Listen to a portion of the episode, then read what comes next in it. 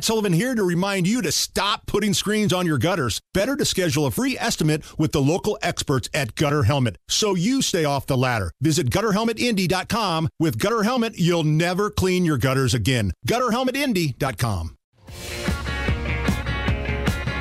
is 1035. It's Kendall and Casey on 93 WIBC. And the Hamilton County Coroner's Office released the official cause of death for Ron Sexton, also known as Donnie Baker on the Bob and Tom show. And uh, it is stated that he overdosed on fentanyl and alcohol. Yes, and let's be very clear. It was Hamilton County, Ohio, uh, not Hamilton County, Yep. Indiana. And of course, yes, as you said, Ron Ron Sexton played Donnie Baker and a litany of other characters on Bob and Tom. He was a stand-up comedian, uh, universally loved uh, by by many many people, not just for his comedy, but who who he was as a human being. I never actually met him in person, but obviously I have I have a very good friend who works for Bob and Tom, and just said he was just a just a great guy, and know multiple people who worked for Bob and Tom very well, and and all said the same thing, and legions of fans, etc. And the cause of death has come out, as you said, that it was a mixture of uh, overdose on fentanyl and alcohol. And uh, many people knew Ron. I don't think it was a secret, and some of the things he enjoyed doing, and you know, obviously, eventually, it, it had a, a tragic end. But I, I don't want to do this segment to say, you know, like point a finger or pass blame. I want to do this segment because the dangers of illegal drug use in this country have reached a level that we have never seen before. And the dangers, especially for young people who have no idea what they're doing in terms of drug use and the things it is being laced with and mixed with, mm-hmm. is causing just so much heartache and so much pain. And it is it needs to be a wake up call. If you have a young son or daughter who is, you know, on their own for any period of time or whatever, that you need to just hammer home to them to not be taking anything that they don't know what it is or where it came from or is not prescribed by a licensed medical professional. And this is not meant to be like Nancy Reagan, oh, there was a roach found in someone's automobile and we need to have the FBI get on this immediately. I'm not I'm not meaning to say that. What I am saying though is the immense danger that exists right now of poison, literal death causing poison that is being given to young people. I mean, we saw in Avon here recently where just uh, like two kids have recently passed away from these overdoses because of the stuff that's being put into these into these pills and other substances.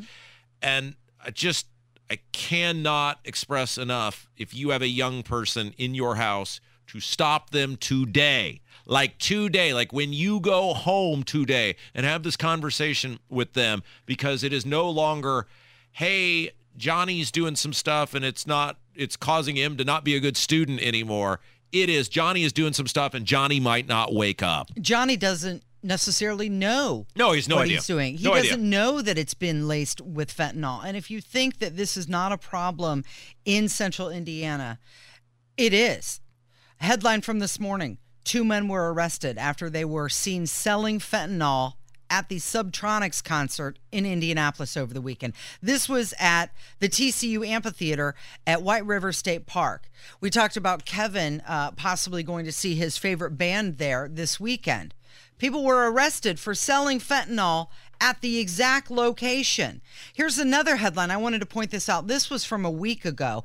We had this on the template. We never got to it, but I think now's a good time to bring it up.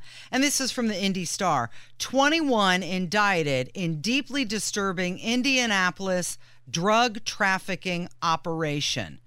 What was it? Fentanyl.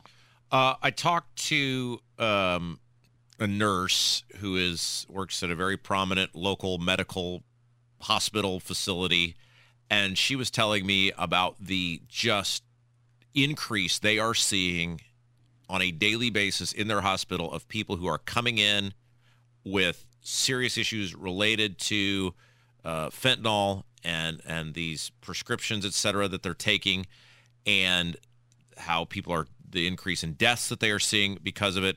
I mean, and it and it, I think the thing that is scary about this is it's not used to be like you'd look at somebody and go, "Oh, that guy is a that guy's a druggie." He, you know, not that anybody ever deserves to die, but people are almost like dismissive of it, like, "Hey, mess around and find out." And Mm-hmm. it was only time until Fred met an untimely demise.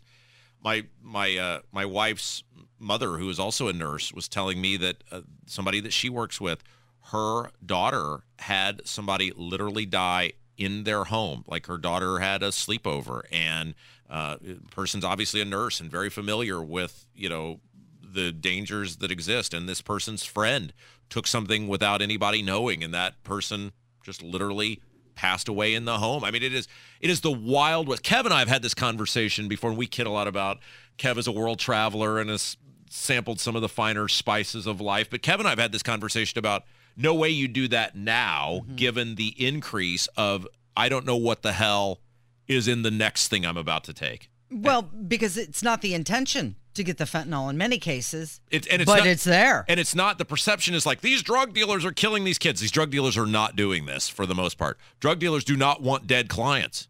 Drug dealers have a vested interest in the clientele remaining alive. So one of the mistakes is like, oh, we arrested uh, Harold and Harold is off the street and now society is is safer. No, Harold's not the guy who made the stuff. The stuff is getting made by people who do not, and many times it's not even in this country where the stuff is being made. And then, yes, is Harold the guy handing it out like it's candy and taking the cash? Yes, but the problem is way bigger than some guy standing on the corner handing out the substance. Well, I think a lot of this comes from an example from the top down. And yeah, I'm going to go back to the Biden administration, who had cocaine in the White House. Yes, they did. They're not handling the problem there. Uh, they're definitely not handling it across the country as the fentanyl crisis keeps coming in through the southern border. And what is our president talking about? Climate change. Yeah. Yeah. Oh, look, I, again, and I'm not trying to be Debbie Downer, and Ron Sexton was a great guy and made a lot of people laugh, but some good has to come out of this sort of stuff.